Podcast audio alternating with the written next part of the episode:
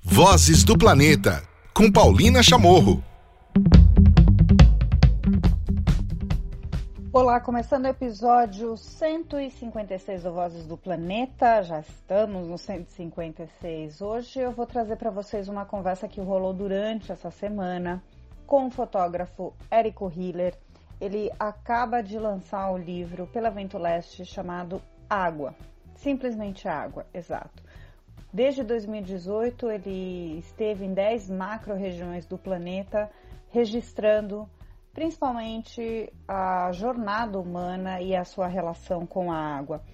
Esse papo que vocês vão ouvir foi extraído de uma live que eu fiz essa semana pelo Instagram com o Érico para falar sobre esse tema, para falar sobre água, para falar sobre o que ele viu nessa jornada pelo planeta. Tá muito bonita essa entrevista, tá bem interessante e bem importante tudo o que o Érico vai contar para gente. Então vocês ficam agora com essa conversa. Vozes do Planeta. Érico, tem algo muito importante no livro, né? É um livro para quem para quem está chegando agora. É um livro chamado Água, né? Obrigada, Felipe, pela, pela participação. E tem algo muito bonito, até fiz aqui uma série de colinhas, né, para me preparar, para não, não desperdiçar esse tempo, é, que fala que é história a maior história de todas as histórias. Eu achei isso tão bonito, tão importante, tão fundamental. A água é a grande história de todas as histórias. Então, a partir disso, eu te pergunto, como é que ela, como é que a água se revelou a grande história para você? Nossa, e, e, essa grande história a gente está transformando na maior tragédia de todas, né?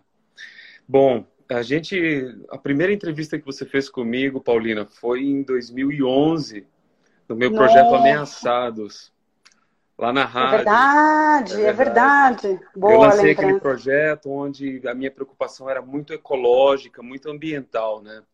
E eu admito para você que muito antes daquela época, a água já era algo que latejava para mim.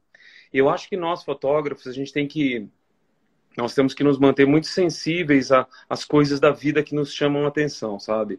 É, o meu primeiro livro em 2008, meu livro Emergentes, eu viajei muito, eu fotografei é, muitos bolsões de pobreza na Índia, na China, e assim, é, na condição de, de uma vida difícil que eu testemunho, água costuma ser sempre o primeiro indicador a gritar.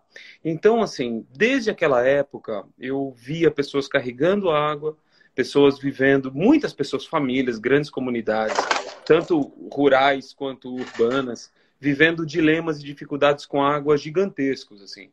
E eu acho que eh, eu quando eu penso na fotografia documental, Paulina, não é uma coisa de eu acordar e pensar num tema novo, o que, que eu vou fotografar agora todos os meus temas que eu me envolvi, os meus livros ao longo da minha vida, foram assuntos que foram se colocando diante de mim de todo, ao longo de, desse tempo todo, né? E a água foi, foi transversal, foi recorrente. Aonde quer que eu fosse, países ricos, países pobres, grandes é, é, é dificuldades coletivas de pessoas sofrendo, morrendo, basicamente por falta de água limpa para viver e saneamento básico para esgotar essa água. Então, assim, como que a água veio até minha vida? É, basta a gente andar, basta a gente se propor a, a ver, a se aproximar do, do outro, a se colocar no lugar do outro, a gente começa a entender e viver um pouquinho das dificuldades que as pessoas vivem. Eu acho que esse é um papel que, que, que compete ao fotógrafo também, sabe? Trazer essa, essa, lucidez, esse discernimento através do que nós vemos.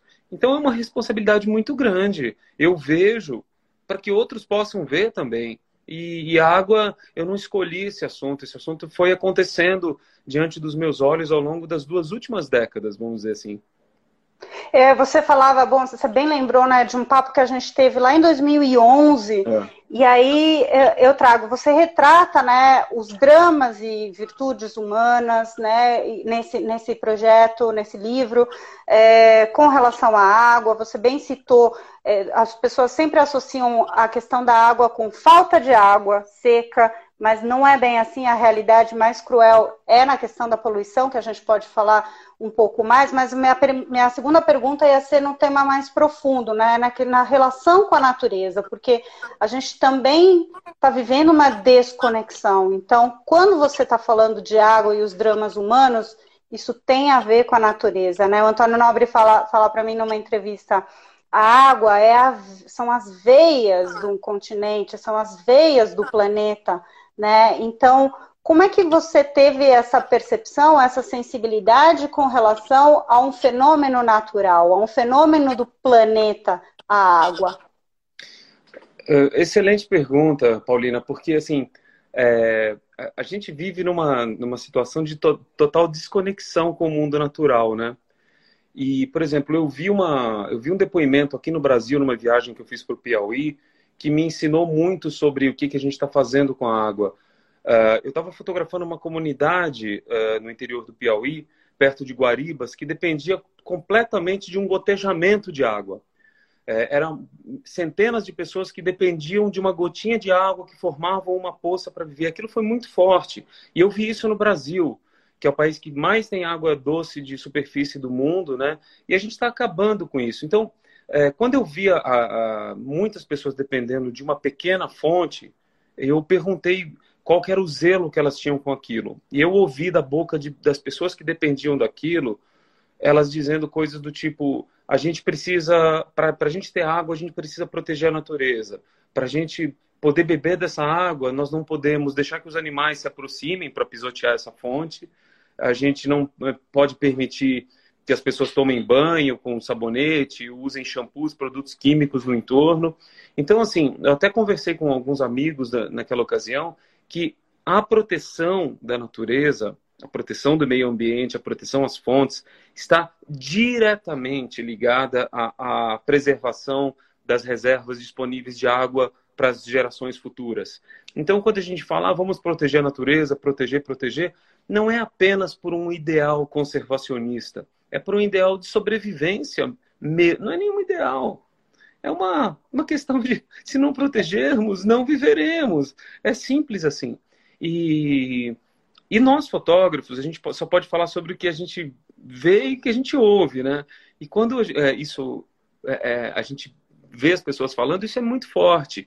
Isso adquire uma dimensão muito potente. Então, isso me faz questionar, Paulina, por exemplo, na escola, a gente sempre estudou aqueles ciclos hidrológicos, né? A chuvinha Sim. cai, aí vai no oceano, aí depois os rios escoam para os oceanos, aí depois elas evaporam. Bom, na teoria deveria ser assim, mas na prática é completamente diferente. Eu acho que essa ideia do, do ciclo hidrológico, que a gente acha que as fontes são eternamente renováveis, a, gente, a nossa obrigação como fotógrafos, escritores, comunicadores é desconstruir isso, sabe? As coisas, a gente está acabando as fontes de água doce, né? Elas são finitas e a partir do momento que elas vão para o oceano, é, a, o, a gente está transformando os oceanos do nosso planeta num imenso esgotão, né? Um esgotão de, de produtos químicos, de plásticos, de disruptores endócrinos, remédios. O nosso oceano, assim, se faz mal para a gente, o que dizer para a vida marinha que depende, né?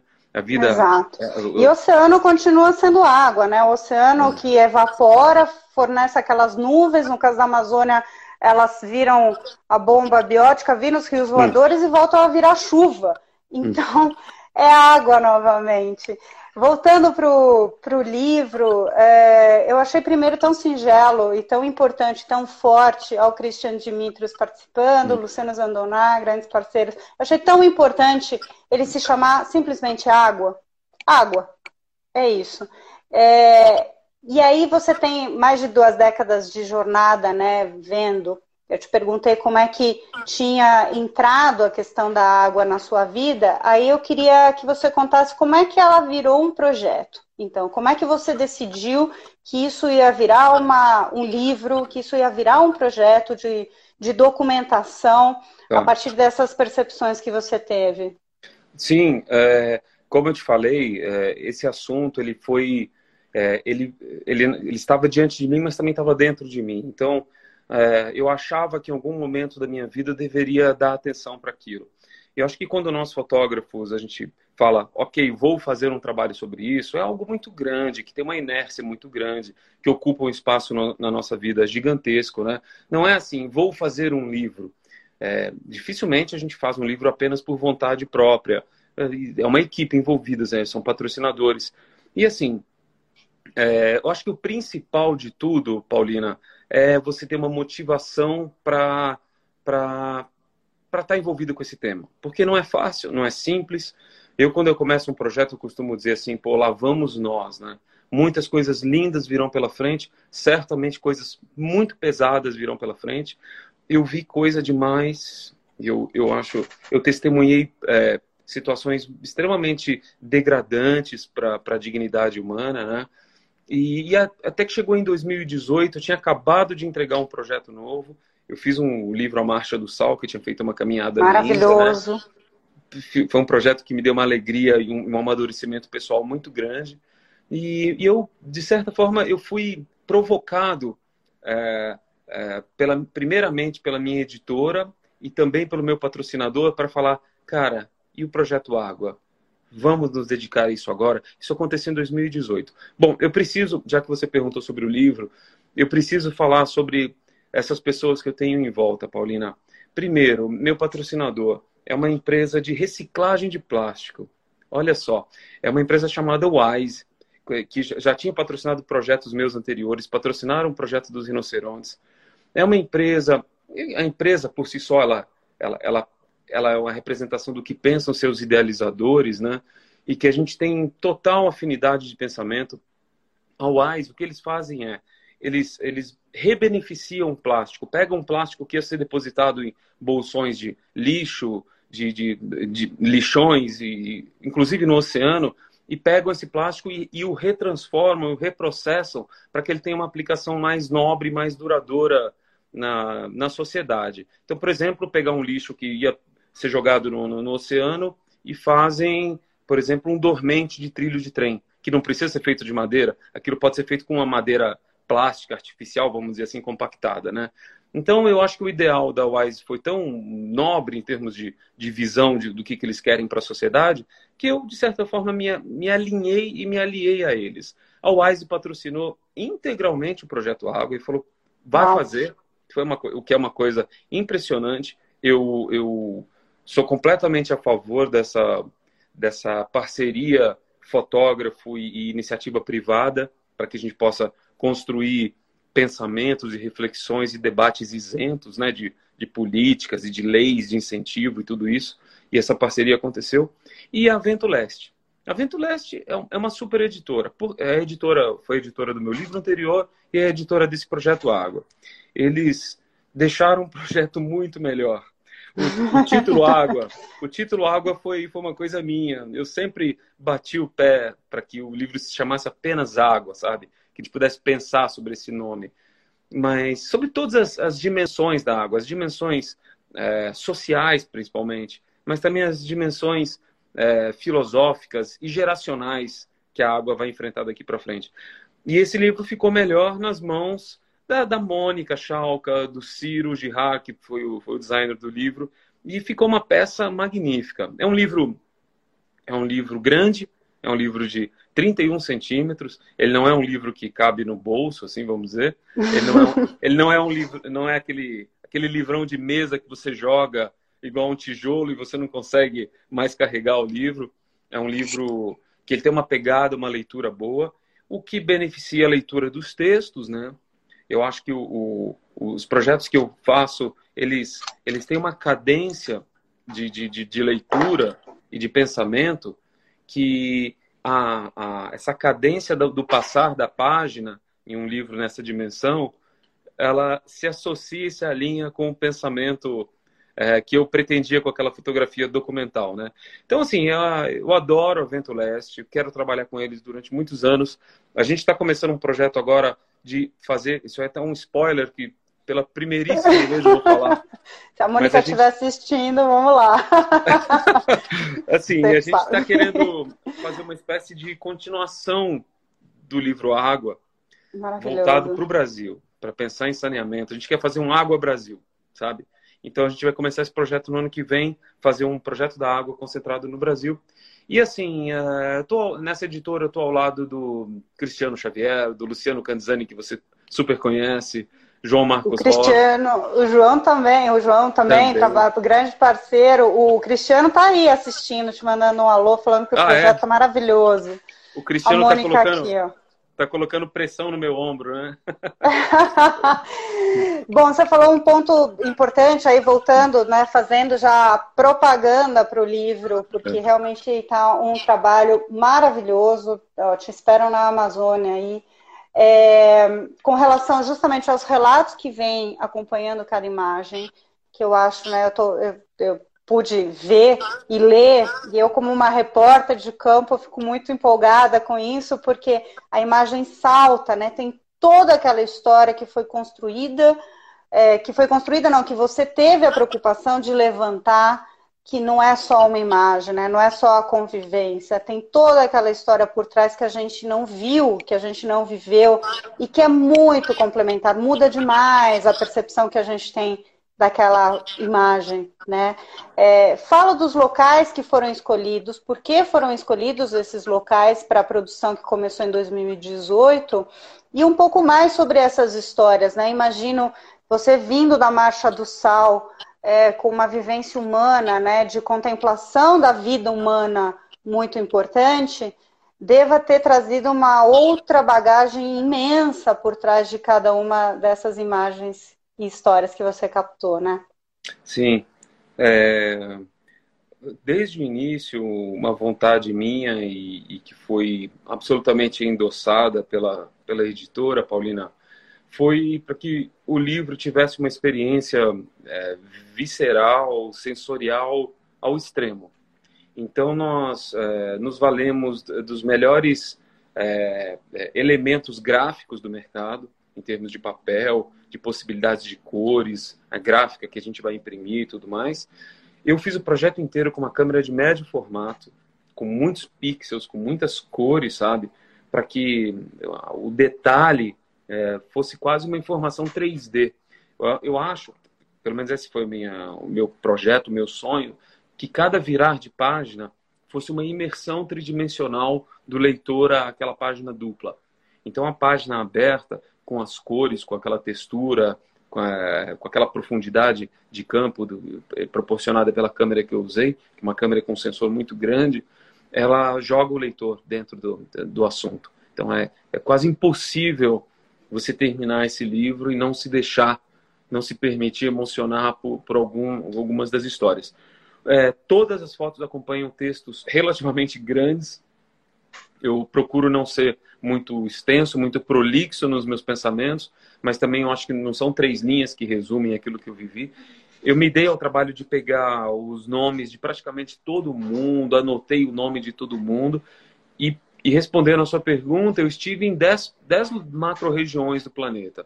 Foram, é, foram 11 países, uh, foram, desculpe, foram 11 macro-regiões em 10 países, e entre América Latina, África, porque assim, Paulina, eu, eu acho, eu tenho uma impressão, tá?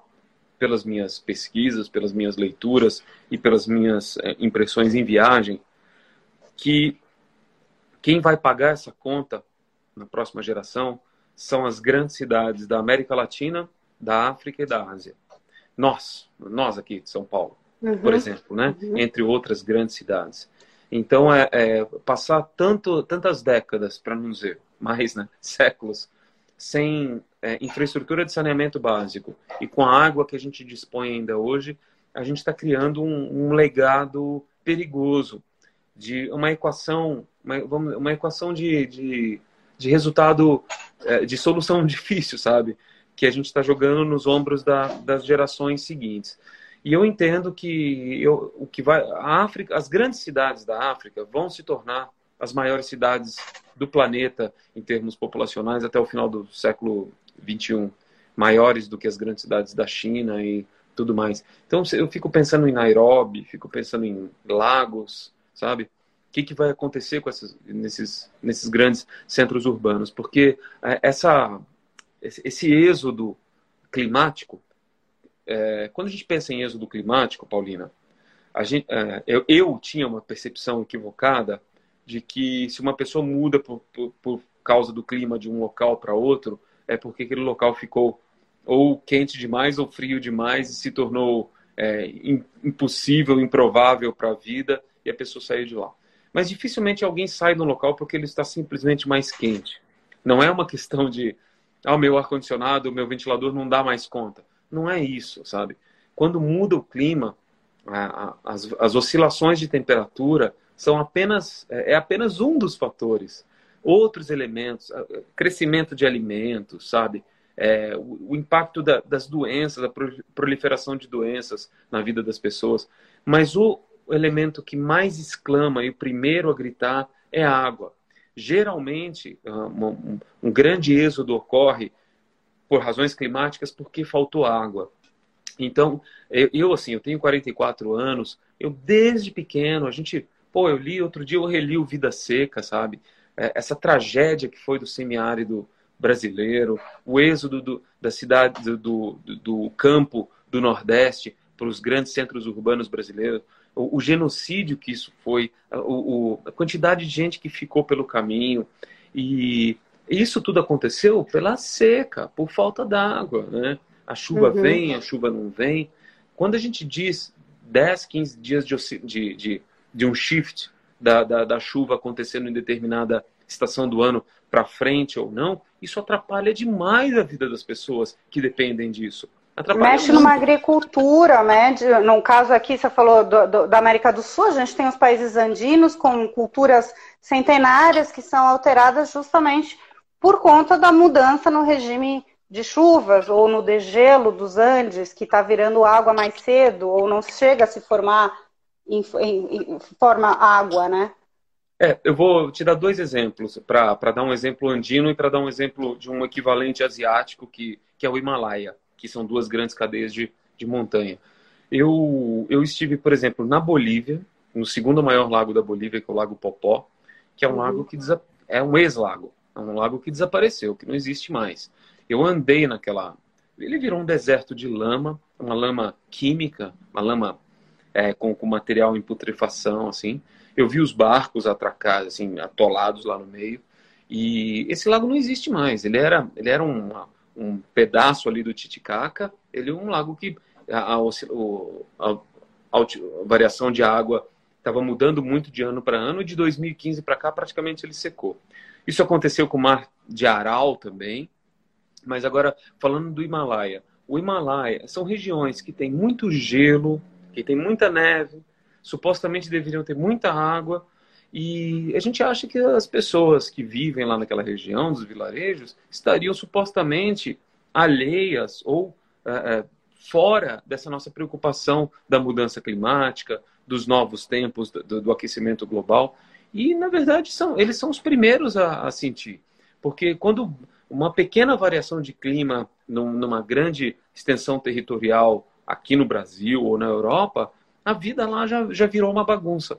Então, por exemplo, eu vi, eu presenciei e fotografei, no caso da Bolívia, aqui no Lago Popó, é, vilarejos inteiros desaparecendo, e aí só alguns senhores idosos ali tentando manter a cultura da etnia de pescadores e os jovens já migraram para bolsões de pobreza nas cidades grandes.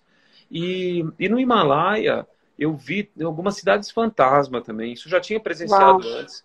E eu voltei a presenciar agora. No norte da Índia, por exemplo, perto ali da, com, da, da fronteira com, com o Tibete, é, grandes populações, né, não são exatamente grandes, mas eu estou falando de milhares assim, de pessoas, são vilarejos que não são exatamente pequenos, que estavam ali há, há, há séculos e estão tendo agora que, que se transformar em nômades da noite para o dia para encarar e para receber essa nova realidade de, novos tempos e tudo mais.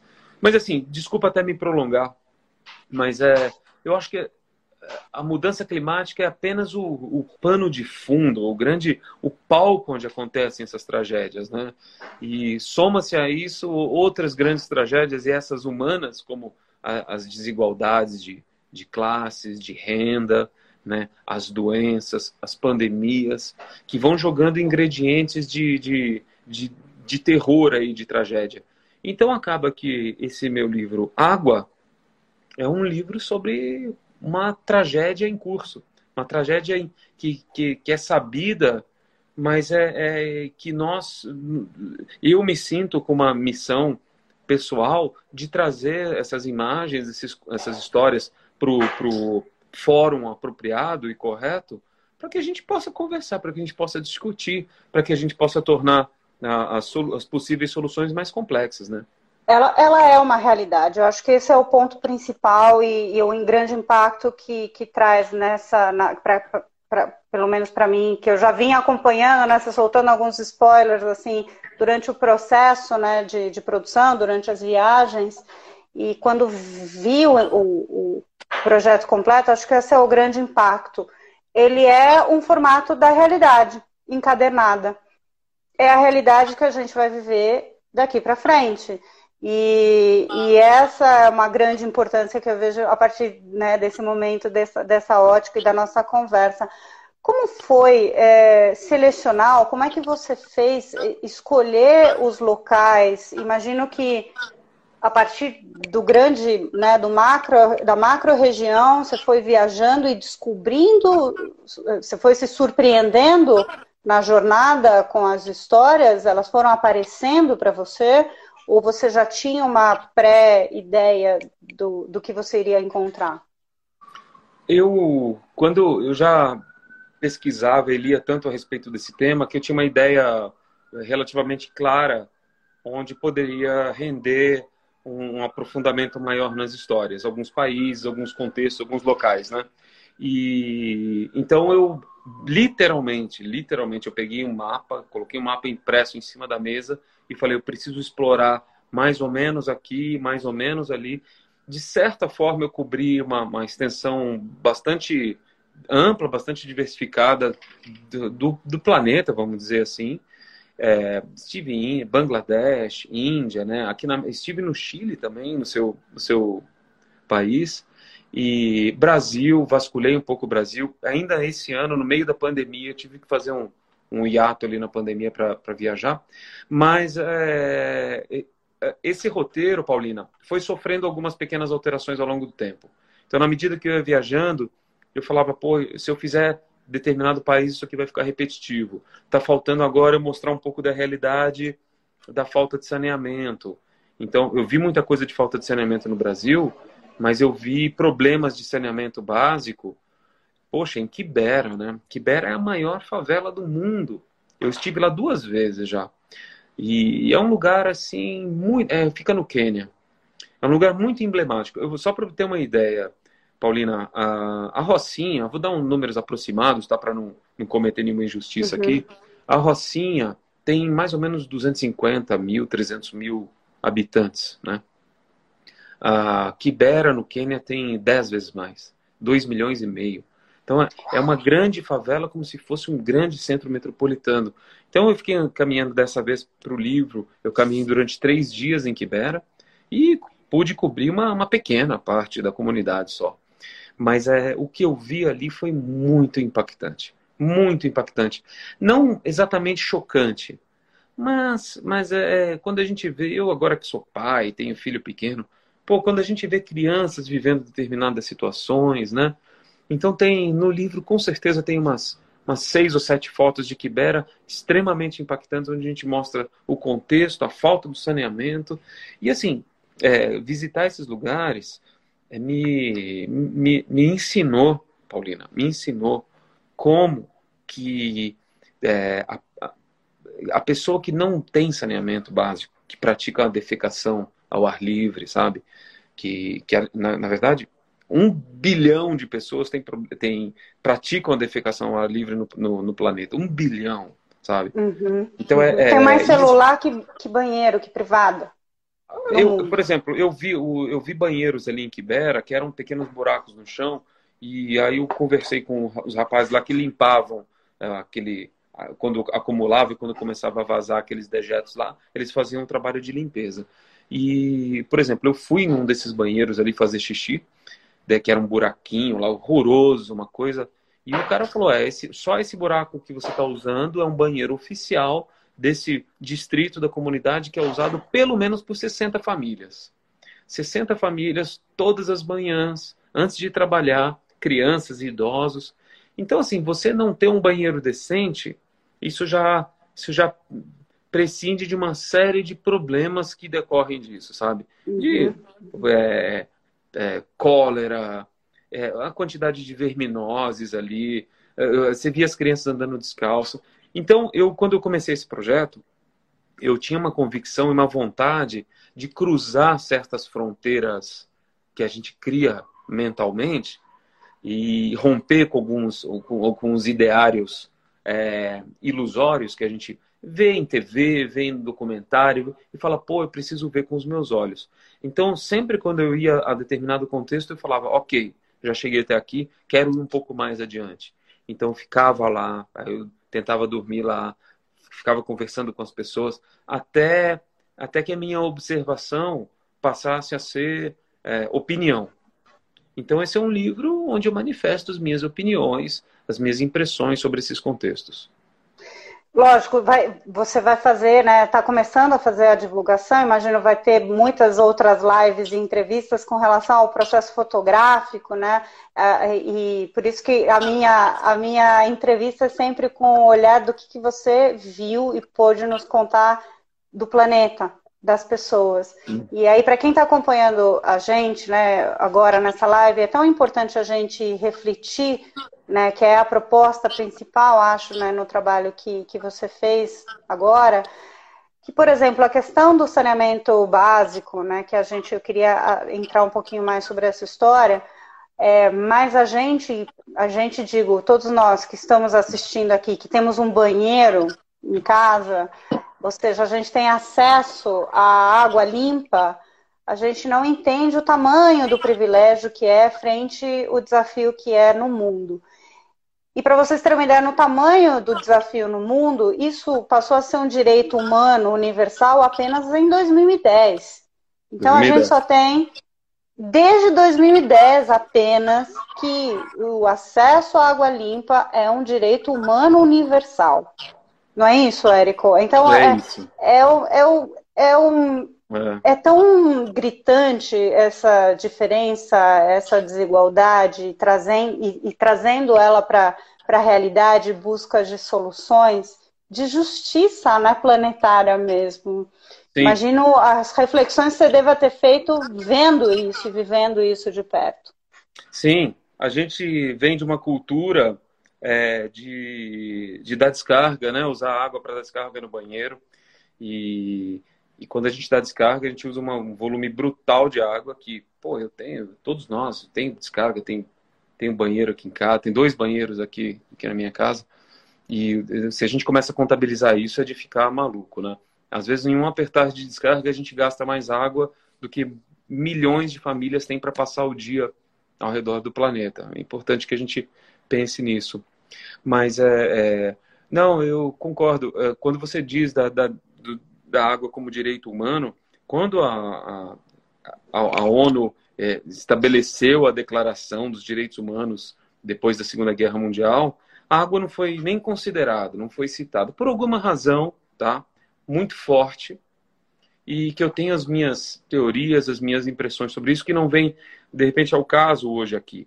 E aí depois é, teve o encontro do clima na, na ECO 92, vários acordos relacionados à água foram feitos, até que a ONU reconheceu numa, numa votação histórica, bastante polêmica, que não foi unânime, foi, foi uma diferença grande, mas não foi unânime, em 2010, de que a água não era, não deveria ser encarada como um bem, como uma mercadoria, mas como um direito humano, né? E, mas assim, é, o que a gente vê, é porque a, a gente deveria ter essa preocupação com relação ao oxigênio também, porque nem sempre a gente tem um oxigênio bom, um ar, um ar de qualidade para respirar, Paulina, principalmente nos grandes centros urbanos. Mas, afinal de contas, quem a gente vai culpar? A gente vai apontar o dedo para a cara de quem? Ou você tem um ar bom, ou você não tem um ar. Porque o ar está sempre aí, ele não pode ser estocado, ele não pode ser comercializado ainda, né? Não uhum. pode ser vendido, não pode ser. O, o ar, ele, pela natureza gasosa dele, ele está disponível nos menores espaços da, do, dos ambientes domésticos interiores de edifícios e de é, é, túneis subterrâneos da, da, da, presença da vida. A água não. A água, pela natureza líquida, ela, ela pode ser guardada, ela pode ser desviada, ela pode ser poluída intencionalmente ou não, conscientemente ou não, né? Dificilmente se polui uma água intencionalmente, mas conscientemente. E, e por essa natureza líquida é que é, é onde nascem as nossas diferenças. É, é, eu fico pensando assim, vamos fazer uma, sem querer é, levar para esse lado, politizar nem nada, mas, por exemplo, a, a concentração de renda. Eu acho uhum. que a concentração de renda, a, a, a, má distribuição de renda, muitas riquezas na mão de poucos, isso, isso deprime a atividade econômica, né? Isso deprime. Eu, a gente tem aquela ideia de que bilhões de pessoas estão se acotovelando que nem, sabe, que nem uns desesperados em torno do pouco disponível, enquanto poucas pessoas acumulam acumulam muito. E a água está no coração dessa, de, dessa discussão, está no coração desse problema, porque é, a gente, quando a gente fala de, de, escassez de água, ou de poluição de água, ou de falta da água, é, você fala, poxa, mas será? Então, o, o, assunto da água ele é muito é, velado e muito polêmico até, porque ele é muito usado politicamente pelas, pelos, pelos, pelas lideranças e tudo mais. Mas assim, a, a água, a água ela, ela, a água boa pode ser comprada, enquanto a água ruim vai ser é, é coletiva, batalhada pelos pelos pobres que não têm acesso. Então, assim, eu começo até o meu livro com uma seguinte reflexão, porque dificilmente uma pessoa morre de sede. Não é, quando a gente fala em falta d'água, não é o cara vai ficar lá seco, sentado numa esquina até se desidratar e morrer ele geralmente morre, as mortes acontecem é, por, por, ingerir uma água ruim, uma água de qualidade ruim, né? E assim, só para só a gente falar um, um, pouquinho desses números de água, é, é, até eu não gosto de ficar comparando com o coronavírus, porque isso, isso poderia soar, Paulina, como um, um desrespeito às vítimas, às famílias das vítimas. Eu não estou dizendo qual tragédia é melhor ou qual tragédia é pior, não é nada disso. Mas eu vou deixar um número aqui apenas para uma reflexão, um número que me incomoda profundamente. Bom, o, é, é, é, fato que o mundo se uniu em torno dessa pandemia, se uniu em prol da ciência, em, em, na busca da, da, da solução é, da, das vacinas, nesse ano sombrio, terrível que a gente está vivendo, né? E a gente está falando em um milhão e poucas mortes de coronavírus, o que é muito. Começou a pandemia, a gente falou, olha, vai chegar a um milhão. Chegou a um milhão. Problemas relacionados à falta de saneamento, que você falou. Doenças aí como, como é, é, cólera, tifo, é, verminoses, esse tipo de coisa, matam 3 milhões e 600 mil vidas todos os anos, sendo que quase mais da metade disso são crianças abaixo de 5 anos. Uhum. E não tem vacina para isso. Uhum. A vacina para isso é vontade é vontade para se resolver. Né? É, eu acho que o, o, dinheiro concentrado na mão dos, dos 100 homens mais ricos do mundo já seria o bastante para acabar, para erradicar a pobreza e, e os problemas de saneamento em três, quatro vezes no planeta. Então, você falou de, de acesso, você falou do... Incomoda, né? Eu ia trazer só mais uma outra realidade, né? No, no caso da pandemia e de acesso à água, a gente teve, justamente nas áreas mais periféricas da cidade, um grande problema, hum. de, no, no, caso de grandes cidades como São Paulo, de onde eu falo, porque não existia acesso à água para as pessoas lavarem a mão, que é um básico de prevenção no caso da Covid. Para muita gente não é uma opção, né? Não é uma realidade mesmo, né? Aqui, ó, tem o pessoal é, comentando, eu queria trazer, eu não sei o nome dele, Lopes Filho, de Petrolina, Pernambuco, que fala que ele está às margens do Rio São Francisco e o rio é bastante poluído. Então, aí, ó, o Velho Chico, né, um rio tão emblemático, é, com poluição. A gente tem, eu imagino que você deva ter visto, né? Você, você ressalta logo no início do livro justamente isso, né? É, de que a grande realidade é de poluição, não é de falta de água, que deixa uma reflexão bastante perigosa do nosso futuro, ou seja, existe uma solução e a gente está prejudicando esse futuro, sim, mesmo com consciência. Sim, sim. E assim, é interessante que ele falou do, do velho Chico aí do São Francisco, porque ah, às vezes, ainda mais nós brasileiros, que a gente tem esse escapismo com, com a natureza e com grandes rios, a gente é apaixonado por esses nossos imensos rios aqui, mas uh, às vezes essa, esses períodos de cheia, de alagamentos e de, de, grandes volumes de água que não são não é limpa, né, não é potável, e numa vazão gigante, isso é muito difícil de ser captado, Paulina. Então assim, volta e meia eu ouço pessoas negando a crise da água com aquela justificativa minimal de chegar e falar: não, mas porra, essa quantidade de chuva, essa quantidade de água, olha o Rio Amazonas, nunca vai acabar. Então é, é uma. Eu, a gente, eu, eu tento não ser alarmista e, e apocalíptico no, quando eu falo alguma coisa, então eu procuro me atentar muito sobre o, só o que eu, que eu vejo e que eu, que eu ouço dos meus retratados, né? E assim, o, essa impressão, como que se capta um volume de água muito grande? Eu, por exemplo, no sul da Etiópia, eu presenciei. Uh, olha só que situação interessante. Eu estive no período mais seco da Etiópia uh, duas vezes para esse projeto e outras várias vezes para outros trabalhos. Nesse projeto, em uma delas eu fui num período muito seco. Foi no início desse ano, antes da pandemia estar tá no auge aí, 2000 e, no início de 2020. E eu estava em um rio, estava completamente seco, seco, onde as pessoas tanto de pequenas cidades como de, de tribos, vinham em, em, em filas assim, faziam buracos nesse leito do rio. De repente aparecia uma lâmina de água barrenta ali, cheia de formiga, cheia de papel, assim, e coletavam aquela água, colocavam dentro de baldes, dentro de pequenos tanques, assim, e iam embora. Que é a água que ia ser utilizada para tudo, principalmente para beber. E, e aí, logo em seguida, teve um dia lá que caiu uma tempestade que eu acordei no, no acampamento que eu tava e falei, gente, que barulho que é esse? Aí eu olhei, eu lembro de ter visto aquele rio correndo. Aí eu, na minha cabeça, eu falei assim, os problemas acabaram, né? Resolveu. A chuva veio, deu um fôlego para esse pessoal. Eles vão poder coletar mais água. Bom, isso foi no meio da, da madrugada. Na manhã seguinte, o rio já estava seco de novo, com algumas pequenas poças e as pessoas lá de novo nas poças catando água. Então essa ideia de que tem muita água, isso é um pouco ilusório, porque às vezes tem muita água disponível, mas ao mesmo tempo também não tem água nenhuma. Então uhum. o fato de da água estar presente ali, quando ela corre, ela sai de um lugar, ela vai para o outro e ela não está acessível para a coleta humana. Ai, muita gente participando e trazendo né, suas realidades aqui do Mato Grosso, falando que os rios estão secando, Aí Isso. vai ter muita pauta aqui no Brasil para essa próxima etapa do, do livro, Érico. Eu queria abordar com uma, contigo agora uma coisa importante.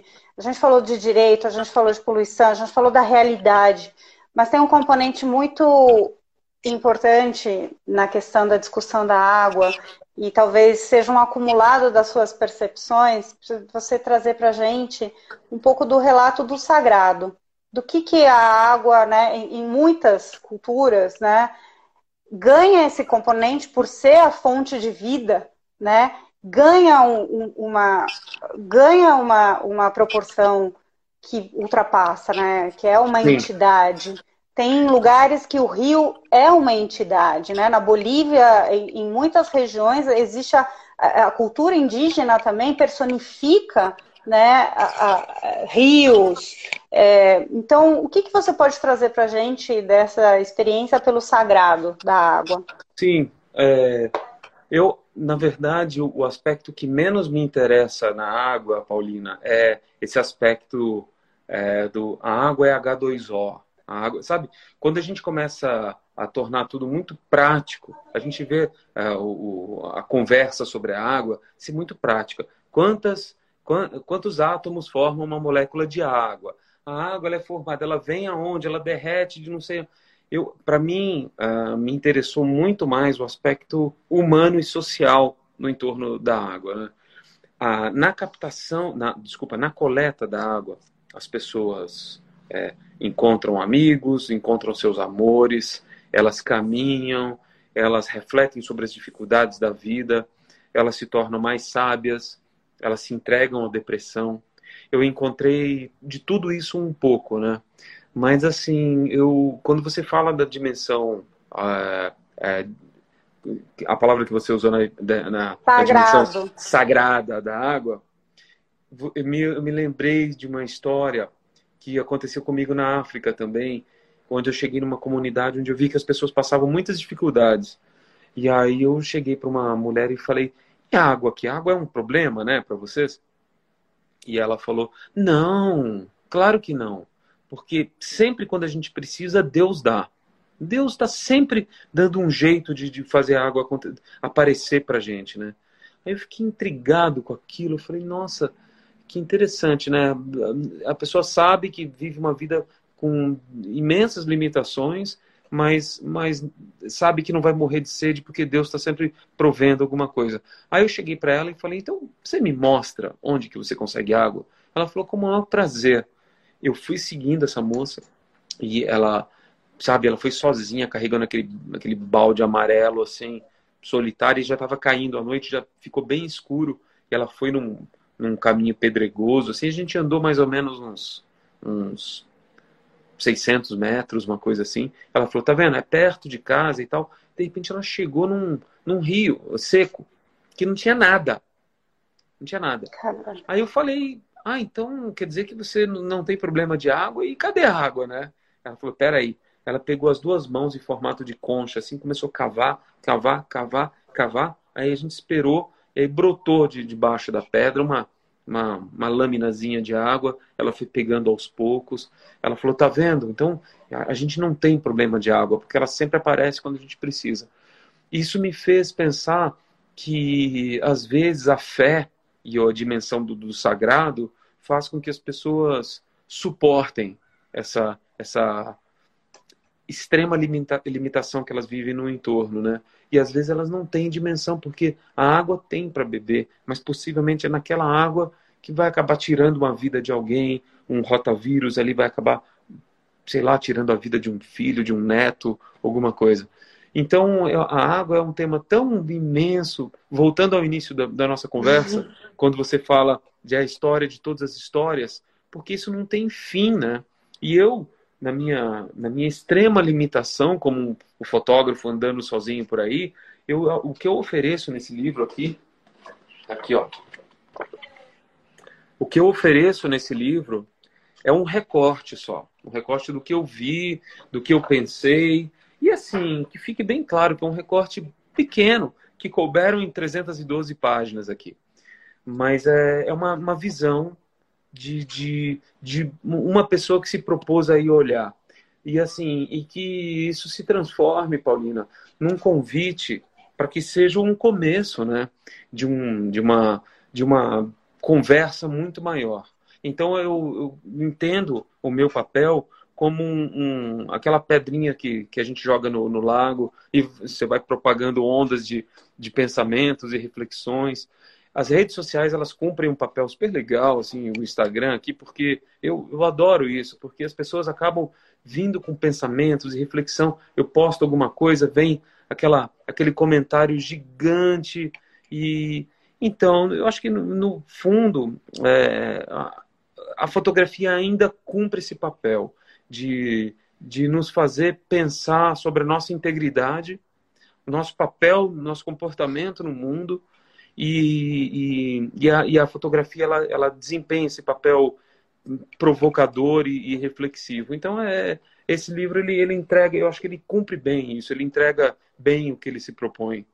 Eu acho você tem tem uma reflexão bastante bonita também sobre isso, né? Sobre a perenidade né, do, desse trabalho, porque, como a gente falou em algum momento da nossa conversa, é uma realidade que a gente vai ver se acentuando em alguns cantos, em outros se encontrando soluções, né? Porque se a gente está aqui ainda, é porque a gente acredita também que existam caminhos né, de solução. Muita gente colocou aqui a questão da associação água e floresta, exatamente sem floresta não tem água, é uma relação.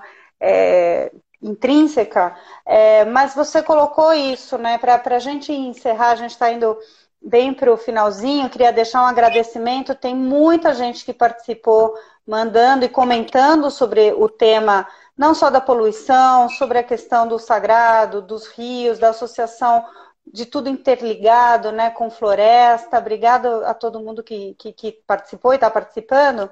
E a minha, minha pergunta era sobre essa reflexão que você faz em determinado momento é, do livro, sobre não só a perenidade desse trabalho, que vai poder ser olhado, né? Você tem essa, esse desejo, né, que ele seja olhado, que ele se mantenha para ser olhado por outras gerações, né, sobre um momento que a gente viveu e falando do papel que a, que a fotografia cumpre. Hum nesse, é. nesse momento, né? E a busca né, do desejo de, de, de, soluções também. Queria te ouvir sobre isso. Foi tão, tão bacana o que você escreveu. não vou dar spoiler, porque, olha, Vento Leste, Vento.leste, vocês encontram o livro. Mas é, era, queria te ouvir sobre isso, para a gente encerrar. Ah, não, prazer. Eu acho que eu não, eu não, não me senti muito no papel de apontar soluções mas eu acho que apontar o que o que nós o que nos compete, né? A mim o que competiu foi trazer a fotografia para para mesa, para que a discussão esteja sempre viva. E cada um vai poder colaborar de uma forma. Então, como eu não queria no final do livro colocar um telefone de uma ONG ou diz que resolva, dê o número do seu cartão de crédito, nada disso eu acho que cada um, o livro vai despertar a reflexão possível em cada um. Então, eu acho que um, um vai pensar mais sobre o voto na próxima eleição, o outro vai, vai querer virar vegetariano, o outro vai escovar o dente em casa de uma maneira mais sustentável, digamos assim. O básico, é, por favor. Não, e outra, o empresário vai poder olhar para a empresa dele, vai pensar no, no que, que é reuso para ele, eu acho que a, a, gente tem que pensar e discutir, conversar sobre o, a economia circular e sobre o destino que a gente dá para os para os nossos consumos, né, Paulina? Porque a gente fala em consumo consciente, consumo consciente. Quem decide se vai comprar ou não somos nós, os consumidores, né? Então, se você não quer mais é, comprar uma determinada garrafa plástica ou qualquer coisa, ah, o poder de decisão está na sua mão. Então, o livro ele traz um pouco dessa reflexão. Por exemplo, uma garrafinha d'água, eu até mostro isso lá no livro. Eu tomei uma garrafinha de água no Quênia, na hora de ir embora no Quênia, e paguei 2 dólares lá no aeroporto para tomar uma garrafinha. 2 dólares. Quanto que está o dólar hoje? Já bateu quase 12 tá, reais. Estamos chegando quase 6, né? Pois é, uma garrafinha daquela. Não vou nem. Muito mais caro do que um litro da gasolina. Foi o que eu paguei, o dobro, muito mais, né? Do que eu paguei numa garrafinha daquela. Então, a, a, o, o livro é um convite para o nosso comportamento no mundo. Que, se você pega uma garrafa plástica, você pode usar a mesma garrafa durante a sua vida inteira. Eu, eu bani, faz alguns meses, o uso de, de garrafas plásticas aqui em casa, e a gente até adotou umas garrafas de vidro aqui. Não é simples. Eu moro em São Paulo também, mas são pequenas decisões. Eu coloquei um filtro legal, que é de, de água que eu pego na torneira e filtro agora, tem um purificador. Tem um monte de coisas que a gente pode ir fazendo, né? Mas, Falando assim, de é... água, não, não esquecer que tudo que é produzido no planeta precisou em alguma etapa de água para ser produzido. Nossa pegada, né? Nossa pegada. é, tem uma pegada hídrica. Precisa, pegada hídrica. A gente fala que precisa de, de 200, 300 litros de água por dia para viver por pessoa, per capita, né? Mas se a gente for considerar a pegada hídrica de tudo que a gente usa, a gente está usando 4 mil litros, 5 mil litros de água por dia. Então, essa reflexão ela tem que se manter ativa. E quando você fala do livro, eu, eu amo o livro, eu acredito no livro. Como o livro, a gente usa esses papéis de, de madeira de reflorestamento. É, um, é uma peça impecavelmente artesanalmente acabada, sabe? Então eu adoro fazer os meus livros. E esses livros, Paulina, você sabe disso, você que é escritora também, eles, eles existem, eles vão existir por 100 anos, 150 anos, muito mais, muito mais que a gente, né? Então eu acredito que uma mensagem colocada num livro, ela ecoe muito mais longe. É onde eu entendo que minha fotografia possa repousar bem. Lindo, sem mais. Se você quiser ouvir essa conversa de novo, pode assisti-la e também a partir de sexta-feira no Vozes do Planeta, o meu podcast, em todos os replicadores. É uma outra experiência. Se você gostou de assistir, vai lá ouvir depois. É uma outra experiência para ouvir, então, essas ideias. Hoje eu acompanhei, a gente ouviu, teve o prazer de ouvir as histórias é, e a concepção e as reflexões de Érico Hiller falando sobre o seu novo projeto água. Maravilhoso. Érico, foi um enorme prazer te ouvir de novo. Mais uma vez, obrigado por ter compartilhado com a gente e vocês que assistiram e mandaram tantas reflexões também. Muito obrigado. Seguimos juntos e em frente por um planeta mais justo e equilibrado para todos e todas. Obrigada, Érico. Obrigado, Paulina. Um prazerzão. Valeu, eu adorei. Vozes do Planeta. Bom, e antes de encerrar o Vozes do Planeta, tem um momento do Eco. E eu vou destacar aqui uma reportagem que eles mandaram, que está rolando com muita repercussão pelo site do Eco, é, da Fernanda Wenzel e do Pedro Papini, dizendo de um estudo que revela como o BNDES e o BlackRock financiam a violência contra indígenas no Brasil. A matéria inicia dizendo que entre janeiro de 2017 e junho de 2020, nove empresas associadas à invasão ou pressão sobre terras indígenas na Amazônia receberam mais de 63 bilhões de dólares em investimento. Aplicado nas companhias com a perspectiva de rentabilidade, esse dinheiro acaba incentivando violações de direitos dos povos nativos da floresta, como disputas por terra, contaminação de rios, desmatamento e até violência física. Essa é uma conclusão da terceira edição do relatório Cumplicidade na Destruição, que é produzido pela Articulação dos Povos Indígenas do Brasil, a PIB, em parceria com a ONG norte-americana Amazon Watch e lançado também nesta semana, no dia 27 de outubro. Então, para você saber mais sobre essa reportagem, sobre essa repercussão deste relatório Cumplicidade na Destruição, acesse o site OECO. E o programa, o episódio vai ficando por aqui, a apresentação e entrevista minha, Paulina Chamorro. A gente teve nos trabalhos técnicos, na né, edição e produção, o André Casé e o apoio sempre da Compasso Colab. Se você quiser saber mais e ver esse livro impressionante do Érico Hiller, eu recomendo vocês entrarem nas redes da Vento Leste a editora que está lançando este importante, essa importante documentação. E a gente vai voltar, claro, a falar sobre água por aqui. Espero vocês. Até a próxima. Vozes do Planeta, com Paulina Chamorro.